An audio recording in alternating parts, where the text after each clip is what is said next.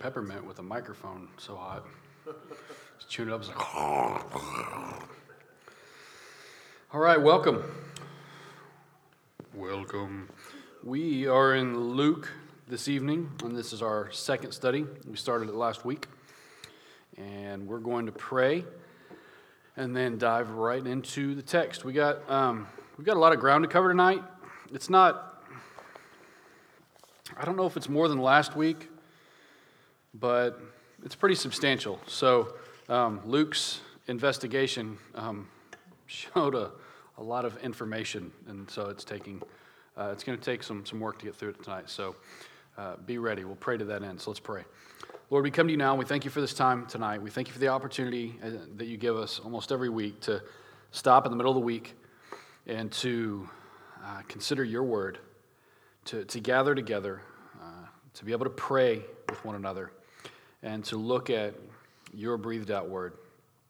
As we study Luke part two tonight, we pray that you would give us wisdom, insight, and discernment that we would otherwise not have. Lord, I'm thankful for Luke. I'm thankful for his hard work and pray that it would spur us forward to do our own hard work tonight of considering the text. We pray these things in Jesus' name. Amen. What was Luke's gospel based on?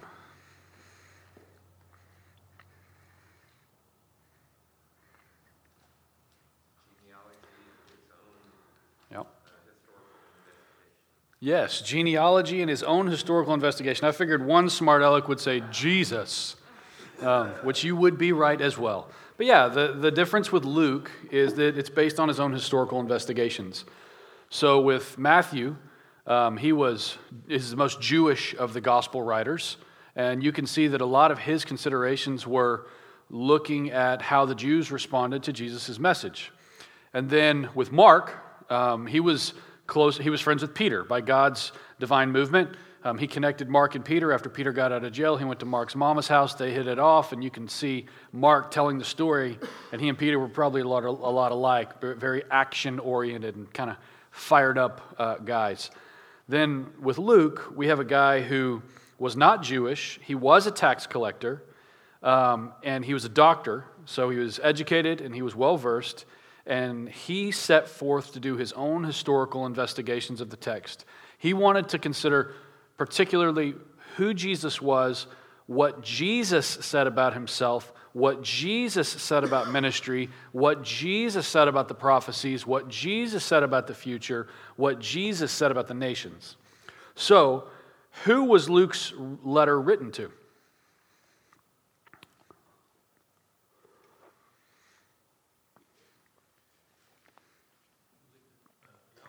Theophilus.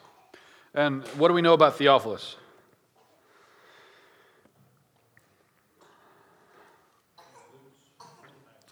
Yeah, yeah, Luke's benefactor, sort of an ancient sugar daddy. And so what he did was he, at, at, the very least, he found interest in what Luke was investigating. And so uh, you see at the very beginning, he says um, this amazing opening uh, line here, the opening four verses Inasmuch as many have undertaken to compile a narrative of the things that have been accomplished among us, just as those who from the beginning were eyewitnesses and ministers of the word have delivered them to us, it seemed good to me, also, having followed all things closely for some time past, to write an orderly account for you, most excellent Theophilus, that you may have certainty concerning the things you have been taught. So we see that Theophilus is referred to as most excellent, and that's not a, a term that you would just throw around back then. So from a society standpoint. He, he, was, he was high class, and uh, he was interested in what was going on. And then we actually see in, at the beginning of Acts, which we believe Luke wrote as well, uh, that um, he, he says, As I wrote to you in the first letter, O Theophilus, I continue in this letter. Who was Luke's traveling companion? Paul. That's right. Why is that important?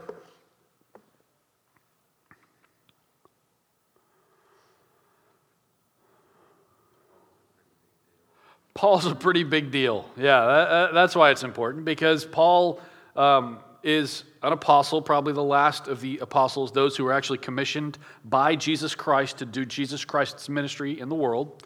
And so he had his, his own account. He was dedicated to gospel, he was dedicated to kingdom. And so to be able to travel with Paul would be like sort of traveling with the foremost expert of whatever it is you're investigating. That would be very significant. He would have information, he would have firsthand accounts, he would be introduced to people that Paul would run with, other apostles, other disciples, other uh, recent converts, other Christians of the first century. And so it's important to understand how Luke got this information. He wasn't just a guy on Wikipedia trying to figure out who Jesus was. He, he, he did some serious, in depth, firsthand like boots on the ground kind of kind of uh, movement. So, who wrote most of our Old Testament then? Luke. New Testament, sorry. I was wrong in the question, and you were wrong in the answer. It was like I said Old Testament, you said Paul, and I, and I said Luke. The New Testament, however, which came after the Old Testament, um, was written uh, mainly by Luke, because Luke wrote the longest of the Gospels, and then Luke wrote the book of Acts. And so that's actually a fairly large chunk of the New Testament. It was written by Luke. So, from last week's study, uh, what did we see as part of Luke's main focus regarding what Jesus was like and what he focused on? What did we look at last week? What Jesus had to say about blank. The vulnerable, yes. And who did that include? Women, orphans, children, widows. Yeah. And so, our conclusion last week was that Jesus was certainly manly, and part of that masculinity was expressed in his concern for women, for children, for orphans, for widows, and those who were vulnerable in society. That's what Luke found in his investigation. When Luke did a lot of deep digging into the facts, that's what he found about Jesus from Jesus' own words. In Matthew, uh, we consider Jesus as the Son of David. In Mark, we consider Jesus as the Son of Man. Not, he was man, but he was not merely man. Remember, we talked through that. And then in Luke, what we're going to consider tonight is Jesus as the Son of Adam. So if you're going to like have a little moniker or a little subtitle for each one, Matthew, Jesus is Son of David. Mark, Jesus is the Son of Man. Luke, Jesus is the Son of Adam, which is significant. So first, we're going to look at Remember, we're looking for what was Jesus like? What did Jesus say? What did Jesus focus on? So tonight, the first thing we're going to look at is Jesus' concern for the poor. Look at 153, chapter 1, verse 53. You'll notice Luke has some fairly long uh, chapters um, because of his abilities to write and compile. In 153, this is Mary's song of praise. After Mary visits Elizabeth, the next part of the text is Mary's song of praise. And in 153, we read this He has filled the hungry with good things, and the rich he has sent away. He has filled the hungry with good things, and the rich he has sent away. Now, again, we got to take context. We're bird's eye view. We're up here. We're getting a different perspective. We're going to take in more details than just the ones up close. We got to zoom out a little bit. Who's he writing this letter to? Theophilus. And what do we know about Theophilus? He's rich. So, um, uh, Dever says this is a funny verse to stick on page one or two of a book to be sent to wealthy Theophilus, unless Mary really said that. So, what we're getting at there is we see as Luke considers Jesus' expression and concern for the poor, Luke proves himself to be a very honest historian. So we see this fact about Jesus' view of the poor, and then we also see a fact about Luke's, um, Luke's standing, his honesty, his, his, his clarity, um, his willing, his, uh, his not wanting to, to waffle on the details at all, um, specificity um, as a historian.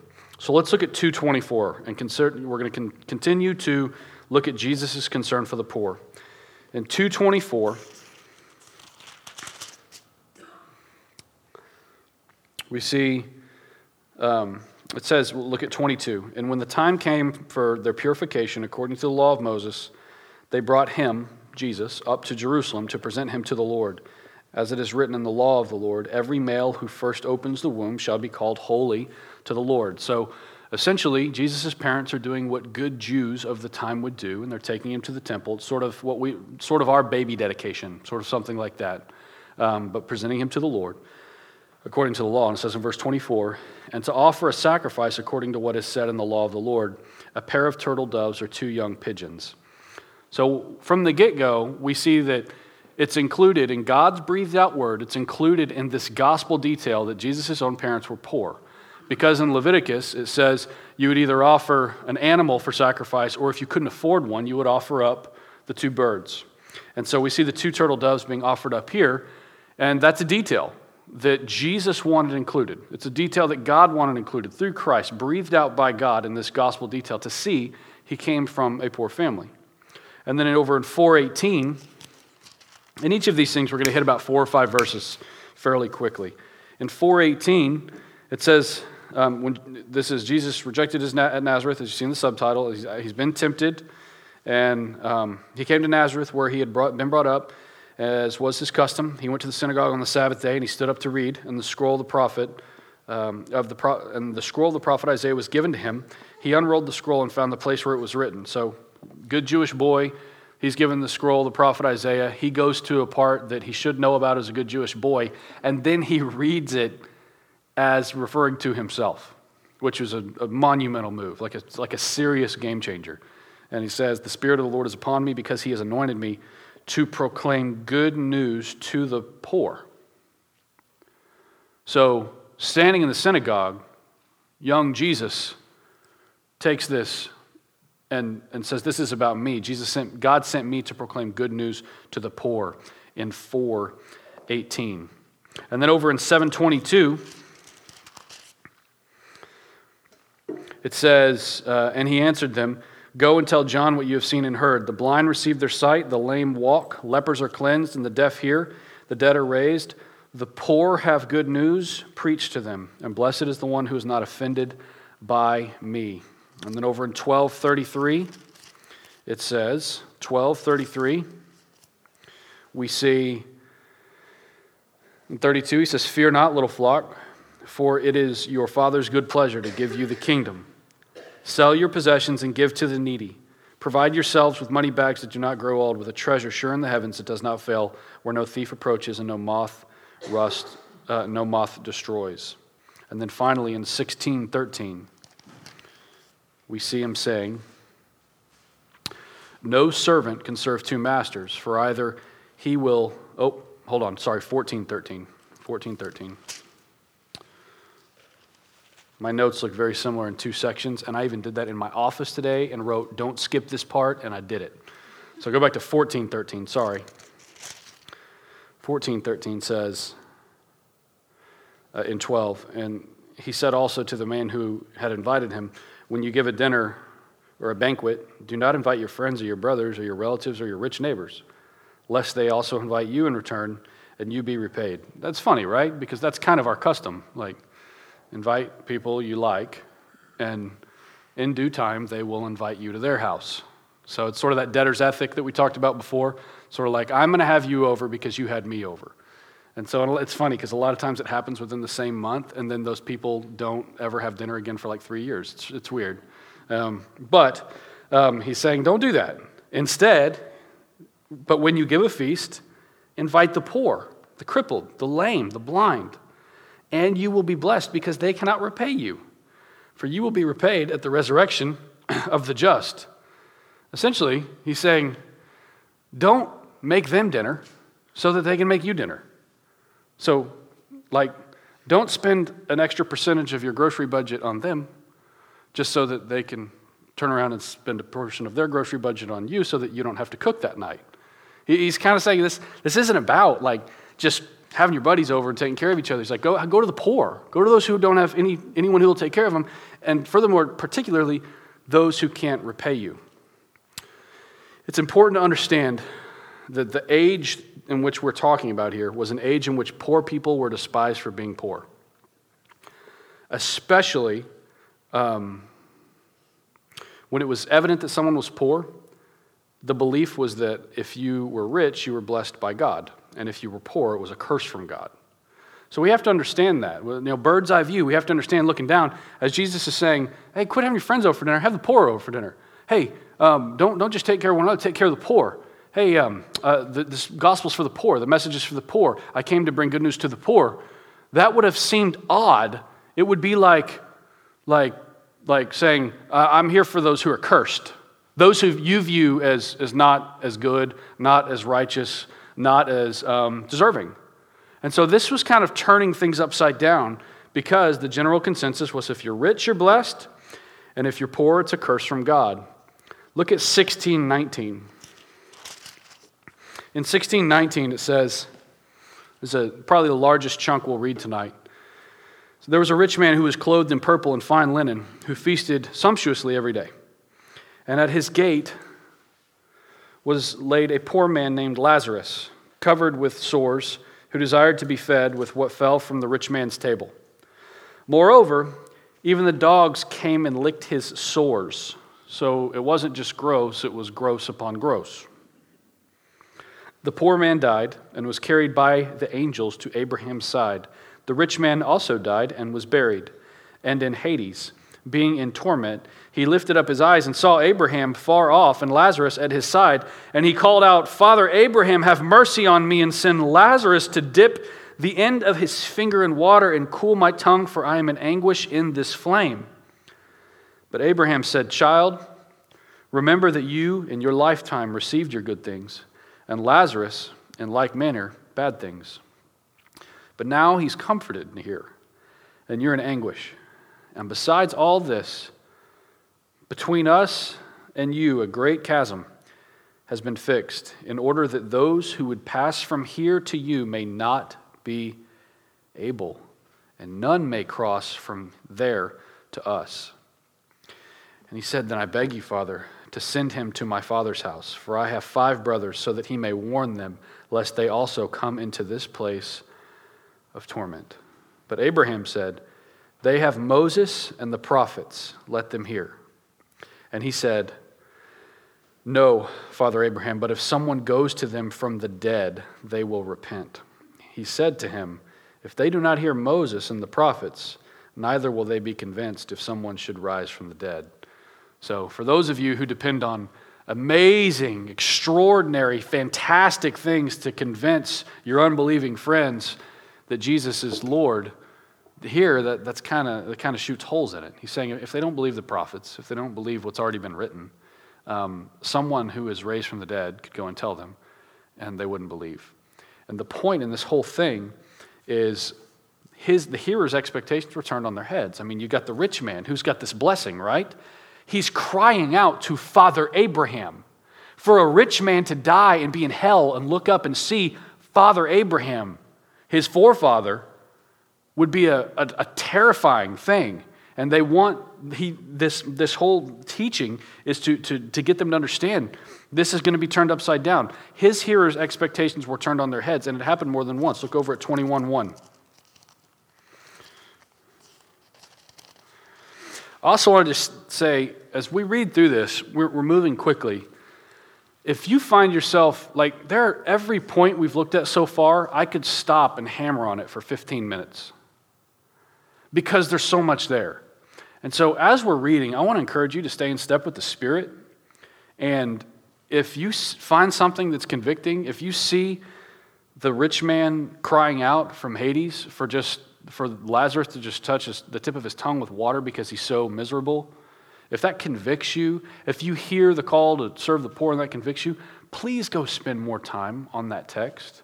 I mean, we're moving so quickly that that's one of the, one of the few sort of pitfalls of this kind of a study is there's so much in this particular study tonight that is deeply convicting. But we move quickly. And just because we're moving quickly in this study doesn't mean that you should disregard what the Spirit has laid on your heart to consider. So write down in your notes, mark it in your Bible if you need to spend more time reading over particular scripture and praying through it because that's how God convicts us and changes us and makes us more like Christ. That's part of our sanctification. So I don't want us to move over such a vast part of Scripture in such a quick manner that no one actually leaves with anything tangible. I want to be careful about that because there's lots of convicting stuff in the text tonight. In 21, 1 through 4, Jesus looked up and saw the rich putting their gifts into the offering box, and he saw a poor widow put in two small copper coins. And he said, Truly I tell you, this poor widow has put in more than all of them. For they all contributed out of their abundance, but she, out of her poverty, put in all she had to live on. Most of us sitting in this room contribute out of our abundance. Most of us have lots left over. I mean, because you live where you live and the time you live, you're among the richest people to ever walk planet Earth. Even if you're lowest income in the room, you're among the richest to walk planet Earth. Dever notes on that. He says, Jesus did not condemn the widow for her lack of financial prudence or planning. That's what they would have done. They would have looked at this poor widow and been like, man, she's barely got anything to, to give because of the way she, she's lived. Um, Jesus did not condemn the widow for her lack of financial prudence and planning. He commended her for the reality and fullness of her devotion to God. So we see a concern for the poor, but it's interesting because a concern for the poor results in warnings to the wealthy. Look at 620. So we see concern for the poor, but it's not a disregard for the wealthy, it's warnings because what we'll see in Jesus' teaching is a heavy heartedness towards those who are putting their hope in their wealth. So in 620, it says, And he lifted up his eyes on his disciples and said, Blessed are you who are poor. That statement alone during that time would have been just barely making any sense. People would have had to work hard because it'd be like looking at those who are, who, like imagine if a homeless person was just sitting here just in rags and they smelled and they hadn't eaten and they were emaciated and they had nowhere to go and nowhere to sleep. It'd be like a bunch of people in $1,000 or $3,000, $5,000 suits with their cars all around them. You walk up to this guy and say, You're the most blessed here. You're the most blessed. No one's more blessed than this guy. It just, it'd take a minute to like, wait, how? Like, that's what people would say, right? People go, well, how? What, what does that, how does that make sense? Because he doesn't look like it, and by society standards, he's just not. So, what is this message that's kind of turning my perspectives on its head, my perspective on its head? So, in 620, he says that, and then in 24, he says, uh, But woe to you who are rich, for you have received your consolation. So, there's a woe here. There's sort of a, a um, pay attention to this um, because um, you have received your consolation. What does that mean you've received your consolation? What do you think that means?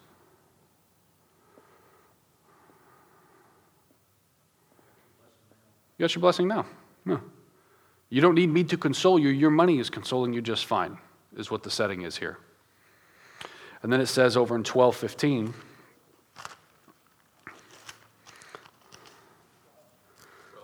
12:15. It's the parable of the rich fool.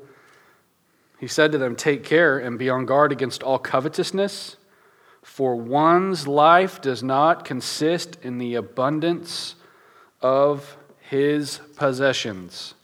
One's life does not consist in the abundance of his possessions. During this time, apparently, there were people who sat around all the time considering what other possessions they could acquire. And they didn't have near the means we have today. We could spend two hours on our phone just looking at possessions we would like to acquire with no actual plan to acquire any of them and no consideration of what benefit they would actually bring. But it was still a problem then. And he's saying, Your life does not consist in the abundance of the stuff you have. And then in 1233, it's fear not, little flock, for it is your Father's good pleasure to give you the kingdom. Sell your possessions and give to the needy.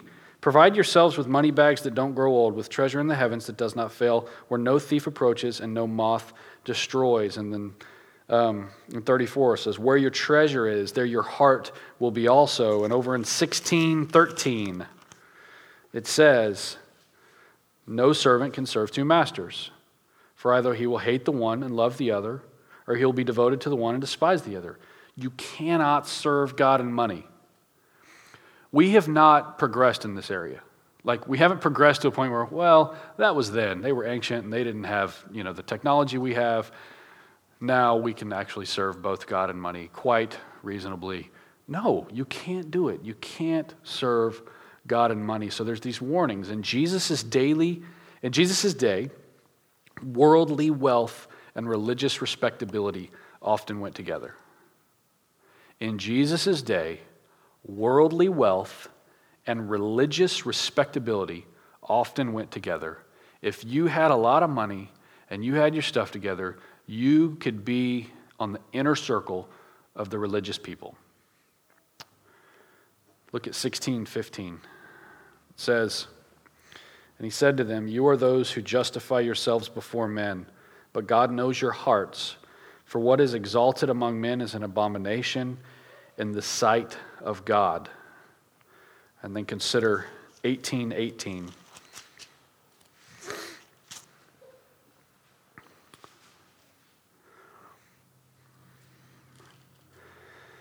And a ruler asked him, Good teacher, what must I do to inherit eternal life? And Jesus said to him, Why do you call me good? No one is good except God alone. You know the commandments do not commit adultery, do not murder, do not steal, do not bear false witness, honor your father and your mother. And he said, All these I have kept from my youth. And when Jesus heard this, he said to the man, One thing you still lack sell all that you have and distribute to the poor, and you will have treasure in heaven. And come, follow me. That's that thing we're okay to read about, but pray that Jesus never asks us to do the same thing, right? Like, oh yeah, yeah, he should he should sell everything and give it to the poor. what if Jesus asked you to do that? I mean, think about what it would be like to hear that. Could you? I mean, if there was some moment where there was an audible voice, sell everything, give it to the poor, then come follow me. Think about the ramifications of such a command.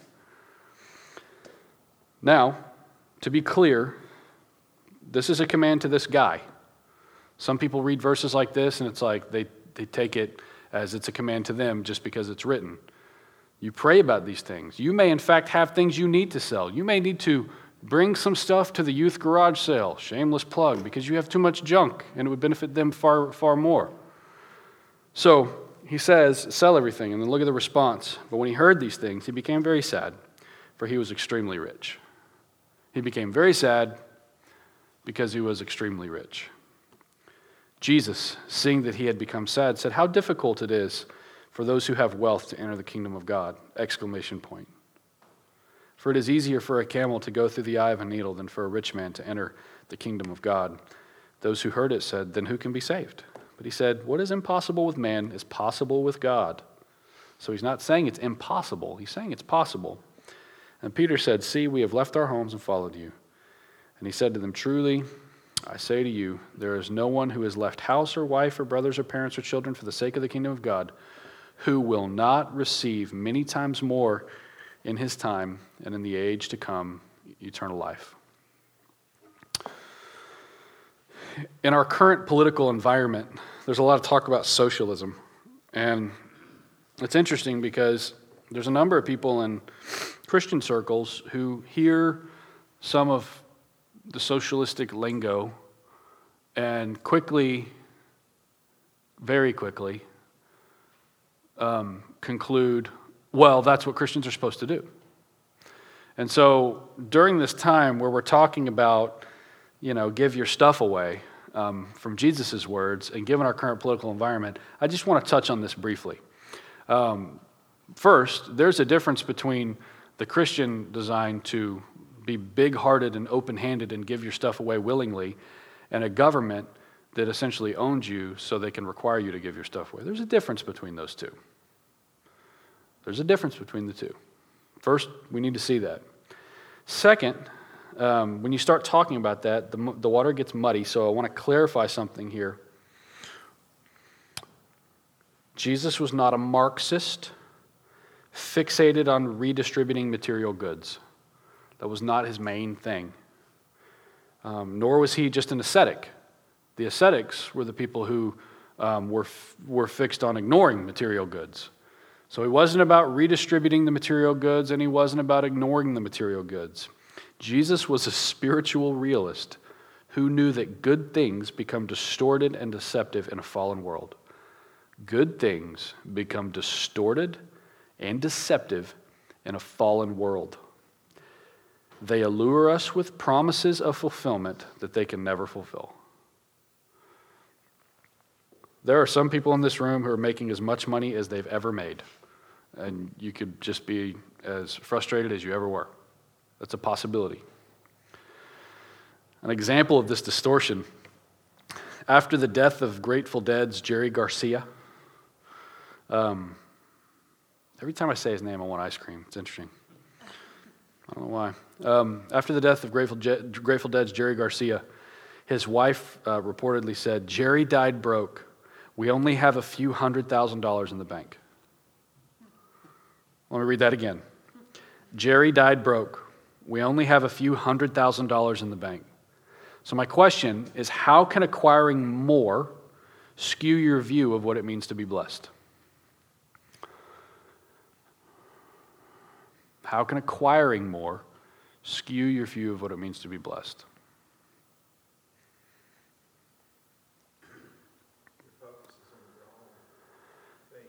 Yep. Focus. Your appetite gets bigger. Yeah. You get more, and so just like a person who has all kinds of food and can eat whenever he wants, he never really knows the meaning of hunger. Yeah. Somebody who really gets hungry Yeah. really appreciates a meal. Yes. Yeah. If you never get hungry, it's hard to ever appreciate the meal. And and then there's the ever-changing standard, right?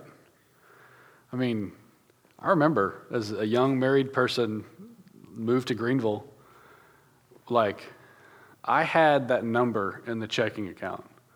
Where as long as it's above that number, I'm totally cool. And at that time, I think the number was like maybe $100 or something. It was, it was not way up here. It was like, I'm totally cool with this. As long as we're above this, we'll be okay. And then and it, the next year, that number is a little higher. And then the next year, the number is a little higher. And it's like every time you get to certain balances and certain things that you own, it's like the standard of living goes up, and you forget what it was like to have the, the freedom and the flexibility of having little. And you're kind of, you become owned by that because, as it says, it, it promises things that it can't deliver on. So it's, being rich is not an evil thing. It's not a sin to have money.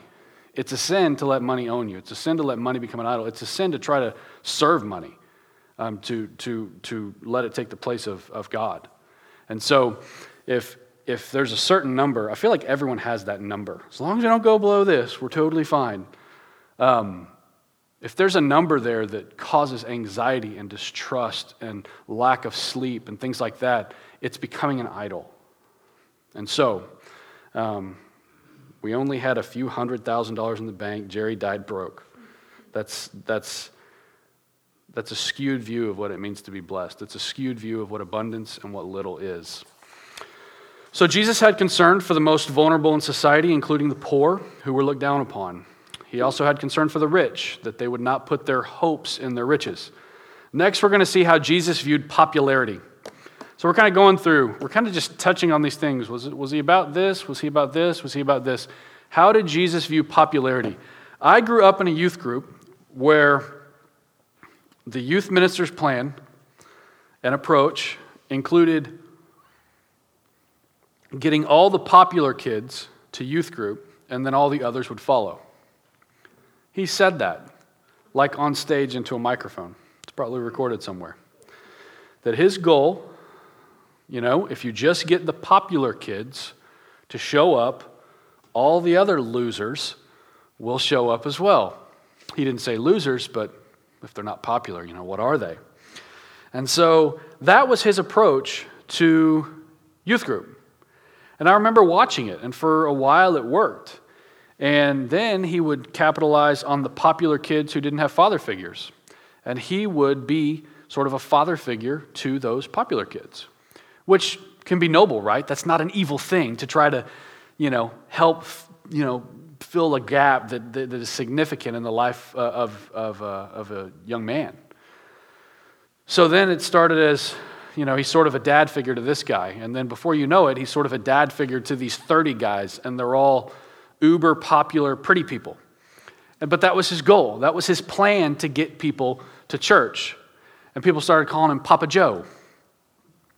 And, um, and then uh, after a while, um, he didn't do ministry anymore because he realized that that method could make him uh, a lot of money. And so now um, he is completely pagan, completely fallen, really, really, really rich. Um, if you turn on the TV, you would see you, it would be not be odd to see um, his daughters, who are beautiful and talented, and and he learned how to work the system. And now he has lots of people do the same thing. Get the popular people there, everyone else will come. Get the popular people there, everyone else will come. I, I witnessed it from seventh grade to 12th grade. And it was effective for a while until the world consumed him. So, my question is Is this how Jesus moved? Did, he, did Jesus strategically position himself with people in positions of influence? Is that what Jesus did? Is that how, like, if, how did this no name carpenter from Nazareth turned the world upside down? Was he just really good with people and he got the people of influence uh, kind of under his influence and surrounded himself with the right people? Well, obviously, if you've read your Bible at all, you know that Jesus generally surrounded himself with sinners and tax collectors, right? That's a repeated theme sinners and tax collectors. I, I want to make it clear, in case anyone here works for the IRS, the Jews were generally disgusted with tax collectors, especially Jewish tax collectors, not because of their disdain for taxes, but because of their disdain for the fact that Rome was occupying their territory. So, Rome, remember, all right, pop quiz. Anyone remember how Rome occupied Israel's territory? They invited them. Why?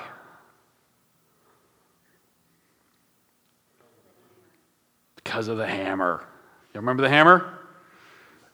The Maccabees? They were, they were saviors at first, but then their rule was so oppressive and so violent that they call up General. Anybody? General Pompey, that's exactly right. And, and so uh, they call him up, and he comes and he fixes it. But then comes Roman rule and Roman, government and Roman infrastructure. So during this time, to be a tax collector was sort of like, well, yeah, you work for Rome. To be a Jewish tax collector would be like, you're a sellout. You're a total sellout. It'd be like if you had an oppressive government that you didn't agree with, and you sat around and your whole heritage, your whole history was about being free and belonging to God, and this government was oppressing it. And then one of your buddies in that circle, who you always talked about that with, went and worked for the government. It'd be like, dude, you're a sellout. I can't believe you did that.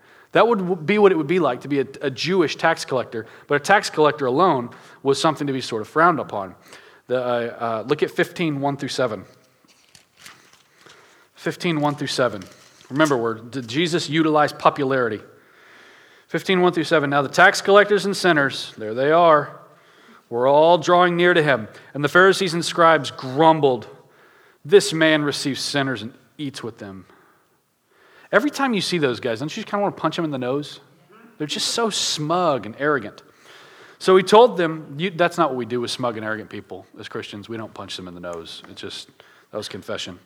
So he told them this parable What man of you, having a hundred sheep, if he's lost one of them, does not leave the 99 in the open country and go after this one that is lost until he finds it. And when he has found it, he lays it on his shoulders, rejoicing. And when he comes home, he calls together his friends and his neighbors, saying to them, Rejoice with me, for I found my sheep that was lost. Just so I tell you, there will be more joy in heaven over one sinner who repents than over 99 righteous persons who have no repentance. How does Jesus' view differ from the religious folk of the day? What was the perspective of the religious people in those verses?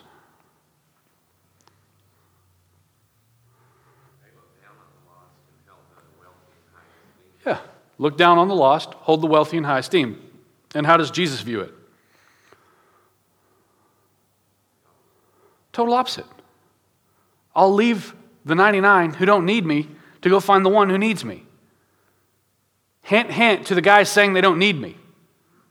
It's, it's not very subtle at all. He's speaking directly to those who are just standing there saying, Look at this guy eating with sinners and tax collectors. Consider even the fact that the birth of Jesus was first announced to shepherds. Generally, how do we portray shepherds in our Christmas pageants?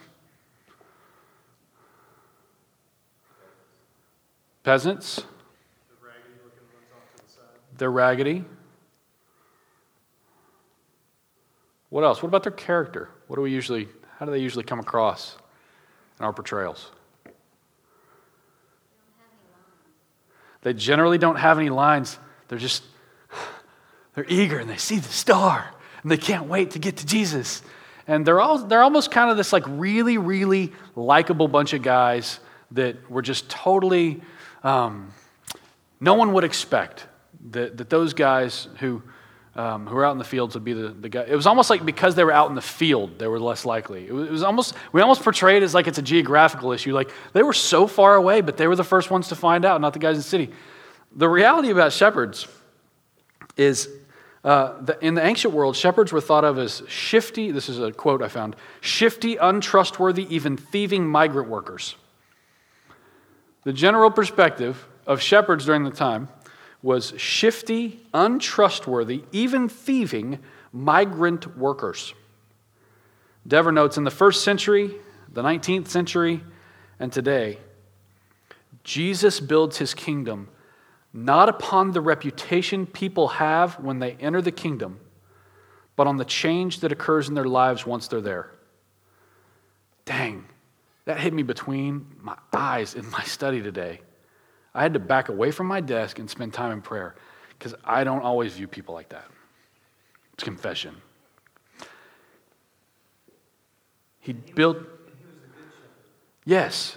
So what he's what he could be saying as well to the shepherds is that okay, you are the ones that really don't care about the one that's lost. Yeah. But the good shepherd. Yes. Yes.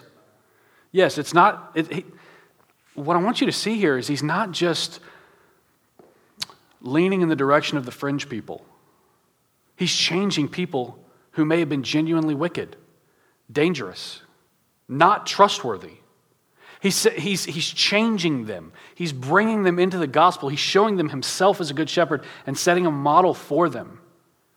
He's, Jesus is not sort of painting a picture. I, I, had a phrase that came to my mind this afternoon where it's like, um, it's, it's not worth living in a dangerous neighborhood if that's what it takes to reach dangerous people.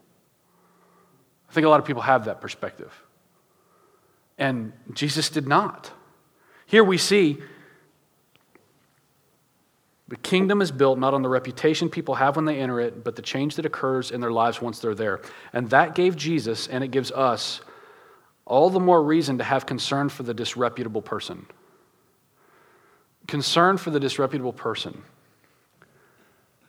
Concern for the disreputable person. Some people are disreputable because they're not trustworthy, because they've done bad things, because they live a, a dangerous and violent lifestyle, because they're destructive. We're supposed to reach those people with the gospel. I don't have many interactions with gangbangers and violent people. But here we see this focus and concern for the disreputable because of the change that occurs when the gospel is shared with them. So I want you to really prayerfully consider if this is convicting to you and if there are any changes you need to make in the way that you regard others. When you're around someone who makes you uncomfortable, do you have any gospel thought toward them? Or do you think, pull my children closer, get in the car, and let's leave. It's okay to be a good steward of your children. It's okay to consider safety, but safety can, can become an idol so easily. And we'll make, if we make safety an idol, we will never take any risks for the gospel.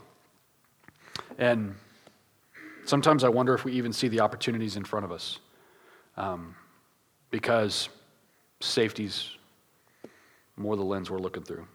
The next question is Was Jesus a nationalist who was mainly concerned with his own nation and the fate of it? So there was a theory um, about Jesus and Paul where G- the theory goes that Jesus was a nationalist. He just wanted Israel to win. He wanted Israel to be named righteous again. He wanted Israel to have the world stage.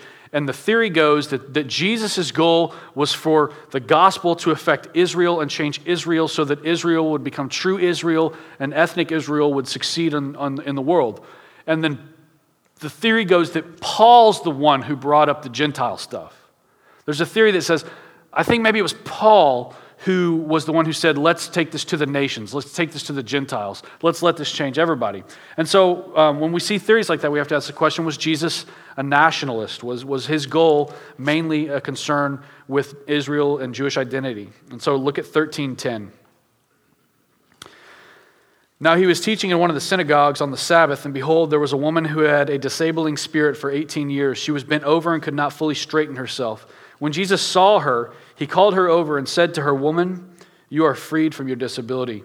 And he laid his hands on her, and immediately she was made straight, and she glorified God.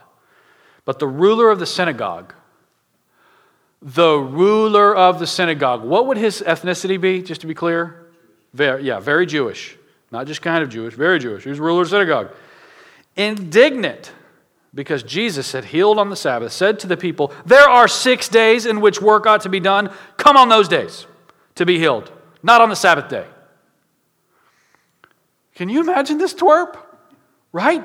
Jesus Christ just healed this lady, and the office manager over here is like, Y'all come back on a day where that's what we do. There's no marveling. There's nothing amazing to it because he's so worried about the rules. He's so worried about the regulations, and he does not understand what's going on here. 15. Then the Lord answered him, you hypocrites! Do not, does not each of you on the Sabbath untie his ox or his donkey from the manger and lead it away to water it? And ought not this woman, a daughter of Abraham, he's appealing to their ethnicity, he's appealing, appealing to their Jewishness, this daughter of Abraham, whom Satan bound for 18 years, should she not be loosed from this bond on, a, on the Sabbath day? As he said these things, all his adversaries were put to shame, and all the people rejoiced at all the glorious things that were done by him. They were put to shame, and the people rejoiced because what he was speaking was wildly unexpected by ethnic Israel. He was not a nationalist by any means.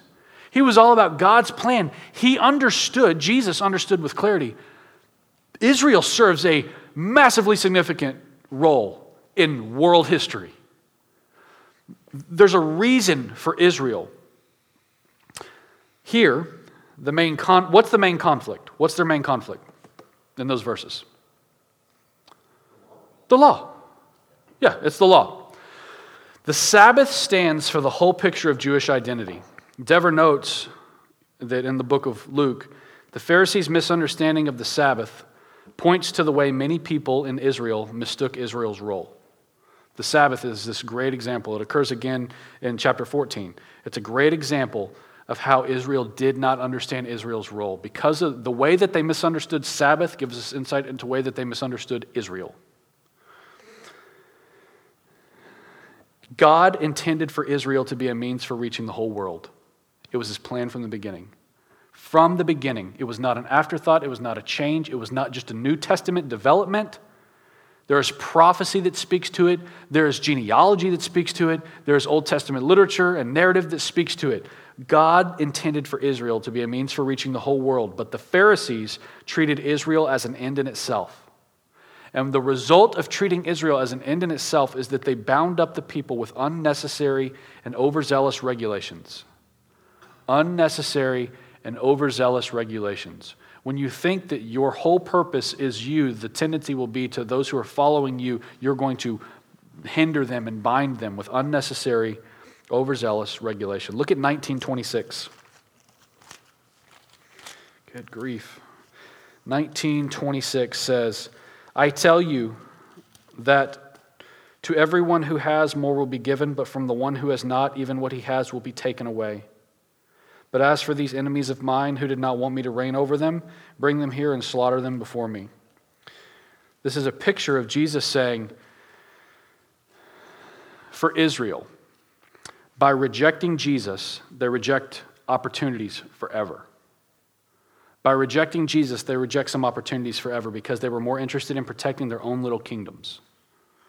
Israel was more interested in protecting the kingdom of Israel rather than the kingdom of God which extended far beyond Israel. Jesus' ministry was not concerned merely with the ethnic Israelites, but with the whole world. Look at 338. This is where we get the son of Adam quote that I um, explained. Jesus, in the book of Luke, in this, in this account, um, is the religious Israelites, it just, every, so much of what he said, they just, they, they weren't expecting it, and, and it turned things upside down. In 338, there's a difference between the genealogy in this book and in the other books, because in 338 it says, and, and um,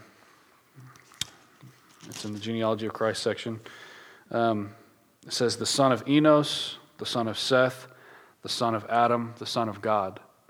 So Jesus' genealogy isn't just traced back to ethnic Israelites, it's traced, it's traced back to the garden, it's traced back to Adam.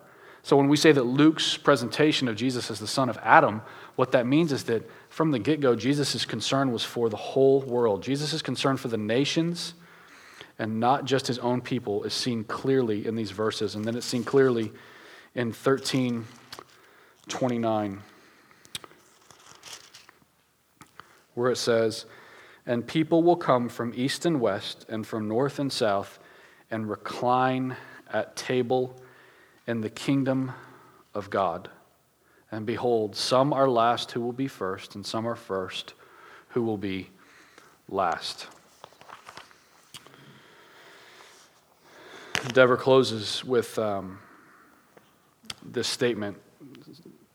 In, in Luke, um, the word salvation is used in more times than any other book in the New Testament, and it's used in more variations. You see Mary praising God as my Savior. You see Zechariah praising God for the salvation he was bringing. Angels proclaimed a Savior being born. Simeon recognized Jesus as God's salvation, and that was significant because of judgment. Jesus warns them about judgment throughout the text, and we're not going to go to all of them um, because we're low on time. But because of judgment, there's a need for salvation because God is perfectly holy and his law has been transgressed, judgment is coming. And so Jesus showed compassion in saying, Judgment is coming. When you say to someone else that judgment is coming, you're not being judgmental. You're showing compassion because it's true. If it was your idea, it would be judgmental. But because it's true to life and it's true to history and it's true to tradition and it's true to everything God has breathed out, it's actually very merciful and helpful and loving to explain judgment to people who've never heard about it. But because there was judgment, there was a need for salvation. And here at the end, it says the storyline in Luke's gospel points to Jerusalem like one big arrow. Because Jerusalem is where Jesus hanged on the cross, where he became as vulnerable to abuse as a woman or a child, where he was made poorer than a beggar, where he was despised as a traitor, where he was cast out like a Samaritan or a failed disciple and he did it not for himself alone. He did it for you and for me, whoever we are, if we will find in Jesus our only hope. Let's pray. Lord, I confess that there is just so much more in this book. And so my prayer is that the Holy Spirit would guide each of us accordingly. Uh, some of us will need to leave here and not go out to dinner because we need to think about something in particular. Some of us will need to wait until tomorrow where there's more time to think through some of these details. Some of us will need to sit and spend some time in the, in the Gospel of Luke and read through this and consider how we're moving. Lord, my hope is that Luke's investigation of what Jesus said and what Jesus claimed and what Jesus' plan was from Jesus' own lips, that that would transform us and make us view other people like the way Jesus viewed them that it would make us eager to engage with other sinners, that it would make us eager to bring hope to people who don't even understand clearly about the coming judgment, that we would see it loving to speak salvation to people as we share the gospel of Jesus Christ. Lord, I pray that as we um, as we go about our ways, that we would be attentive to those around us who are dying. Pray these things in Jesus' name. Amen. Before y'all leave, I want to share one quick story that actually relates to this, and I didn't think about it until I was praying. Uh, my cousin, Jill, uh, her dog got loose last night, or no, this morning, and she was walking around trying to find the dog in the neighborhood. And um, her and her husband were looking for this dog and they came up on a car that had a garden hose going from the tailpipe into the window, and the window was rolled up. And there was a teenage girl who was dying. She was trying to take her own life.